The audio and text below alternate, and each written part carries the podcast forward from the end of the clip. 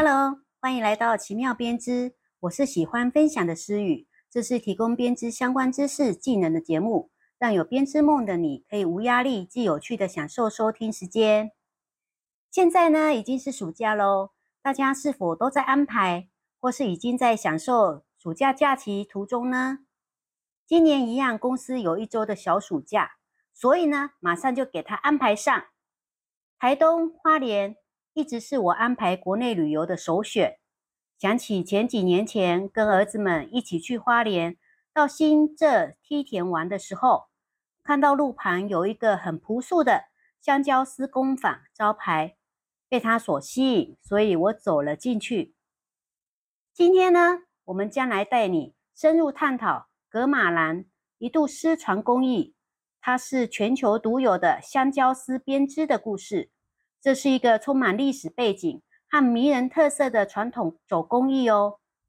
首先呢，我们来说一下格马兰的故事。一九八七年起，已故的格马兰之父接万来呢，为了推动格马兰族证明，走访了宜兰花莲，找寻接信的亲族历史，建制了格马兰族的资料、母语教材，直到二零零二年呢。终于被证明了，格马兰族呢成为台湾第十一个原住民族哦。自从台十一线公路的通车，居住在花莲新城部落的格马兰族人呢，开始与外界有了频繁的交流。当价格低廉、款式多样的工业物资越来越容易取得，那工法复杂的香蕉丝技艺呢，就逐渐的被舍弃掉了。加上呢，部落人口外流，导致呢传统手工艺后继无人，拥有地织技艺的耆老们也都先后凋零逝世了。眼看香蕉丝工艺将在这个时代变迁的洪流中被强迫退场，格马兰族的祭司呢朱阿比，在一九九零年呢就重拾了这项传统技艺，并且与同为祭司的。潘阿玉跟潘乌吉分工合作，扛起了传承文化的使命。从他们的记忆中取出了香蕉丝编织的知识跟技术，传授了给族人。在他们的努力下呢，重新的保存了下来，并且呢，到台湾各地推广。直到二零零五年呢，格马兰族呢复民运动的期间，族人才将香蕉丝定为部落文化。正负的象征，而且设立了新社香蕉丝工坊，也就是刚才我提及的，在新社梯田旁边的新社香蕉丝工坊。他们让祖先的智慧呢，在丝线里川流不息，同时呢，也附赠跟传承了格马兰人引以为傲的香蕉丝编织工艺，力求品质的精进提升。并且缜密规划细致而且多元的染织研发课程，还有织作的尝试，推行 DIY 的活动。新社部落的格马兰族香蕉丝编织工艺，在二零零五年呢登录为限定文化资产传统艺术类。审议委员们呢一致的认为，它具有艺术性、特殊性，还有地方性的条件，而且有多位老艺师。作为承先启后的保存者，展现了高度智慧跟深厚的记忆，绝对是台湾原住民珍贵的文化资产。原本台湾原住民族传统织布大多采用苎麻，只有格马兰族呢，仍以香蕉丝织就了他们自己的文化。他们使用的呢是北蕉，北蕉呢便是台湾人熟知的香蕉。格马兰族人呢。对香蕉啊，可说是物尽其用，整株呢都有食用的功能。除了成熟的果实可以食用之外，新鲜的蕉叶也可以来盛装祭品，还有包裹食物。干燥的蕉叶呢，还可以用来治病哦。那香蕉丝的制成呢，非常的复杂，它必须经过种植、砍伐、刮丝、晾晒、分线、捻线。还有绕线、整金、染色，到使用地织机呢，上的织布的编织过程哦。移居新社部落多年的纤维艺术家陈淑燕就曾表示，香蕉丝工艺不只有台湾其他原住民无可取代的独特性，甚至呢，放眼全球呢，同样具有香蕉丝工艺的民族，就取用品种还有处理的方式来看呢，新社呢都是拥有独一无二的地位哦。格马兰妇女呢，更懂得从未开花结果的香蕉假茎内呢，抽取纤维成丝，作为织布的线材。这种平凡的植物呢，成就了不凡的香蕉丝编织工艺，在新社部落代代相传。香蕉丝呢，它的质地呢，非常的柔韧、轻滑而且透气。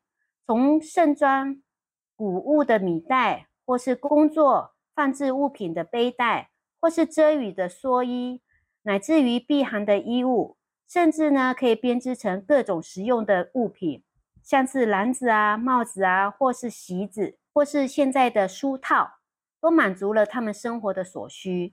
部落里呢，处处可以看到地织物的这种无限的创意。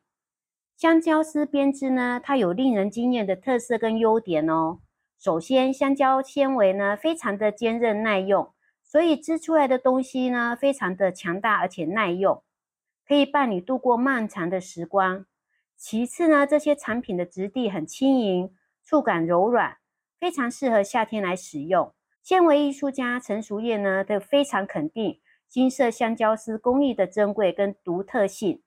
他指出啊，同样使用香蕉丝工艺的有菲律宾跟冲绳等地的民族。他们所使用的香蕉呢，纤维是质地比较粗硬，其树种果实是不可食用的，完全是为了生长强韧纤维的纤维胶。他们是先煮过，再刮除取丝。而新设的香蕉丝工艺，他们是取用食用的北蕉的纤维，保留了最原始的工法，直接用生瓜杂质成薄片的方式来处理纤维。而且使用传统的竹制的地织机织造布匹，所以呢，新设的香蕉丝编织是很独特的。大家一定很好奇，那三香蕉丝跟拉菲草，或是我们之前提过的台湾令草这些编织线材，它有什么样的区别呢？我们来说明一下它们各自的独特特色跟差异哦。香蕉丝呢，它的特色是。它从香蕉树干中提取的纤维具有柔软、坚硬跟耐用的特性。它具有天然的光泽跟柔滑的质地，触感非常的舒适。香蕉丝编织作品通常都会呈现出自然跟亮丽的颜色。它的差异之处呢，是香蕉丝相对而言是比较厚实的，适用于编织较大型的物品，例如篮子或垫子。那香蕉丝纤维呢？它是柔韧、轻滑而透气的。拉菲草，拉菲草的特色呢？它是一种天然的纤维，来自于马达加斯加的拉菲树叶。它具有非常轻盈的质地，触感柔软，而且容易编织。拉菲草编织作品呢，通常呢会呈现出自然跟原始的风格。差异在于。拉菲草的纤维，它相对是比较细软的，适合编织细致的物品，例如说帽子、饰品等。那它的颜色多样，可以通过染色或是漂白来达到所需要的效果哦。令草，蔺草是一种生长在淡水环境中的一个芦苇植物，它的茎干呢可以作为编织的材料。它编织出来的作品呢，具有自然还有质朴的风格。而且有着光泽跟强度，差异在于蔺草的纤维相对是细致而且坚韧的，适合编织较细薄的物品。蔺草本身呢，它可以呈现出浅黄色的自然色调，编织作品呢通常都会保留这种自然的颜色哦。总结而言呢，不管是香蕉丝、拉菲草、蔺草，它都是手工编织中的一种线材。那它们各自都有不同的特点跟用途，我们可以根据不同编织需求跟风格呢，可以选择适合的线材来创作出独特而精美的作品哦。台湾香蕉丝编织是一项拥有悠久历史的传统手工艺，它蕴含了原住民部落的智慧跟创意。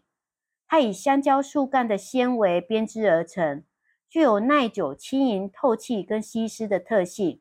尽管呢，现代化的风潮威胁到它的存在，但这项编织技术呢，依然有一些坚守手工艺的师傅们跟部落社群的努力而被保护跟传承下来。就如同工坊中所提到的，编织香蕉花园，编织不是属于耆老的记忆，可以是新的创作。织纹图也不是只有传统的平织，现在呢可以拥有千变万化的织纹。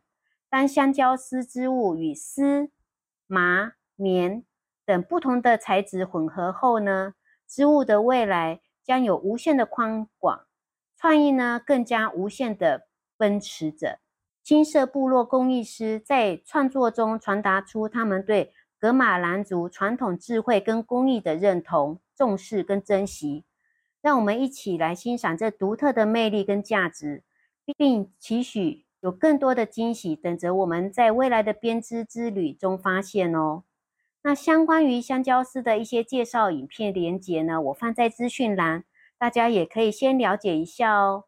希望大家下次经过花莲新社，除了梯田之外呢，也可以停下脚步，欣赏一下这个台湾独特的文化之美，支持一下这些匠人们的努力哦。感谢大家今天的收听，我是诗雨，我们期待下周再见喽，拜拜。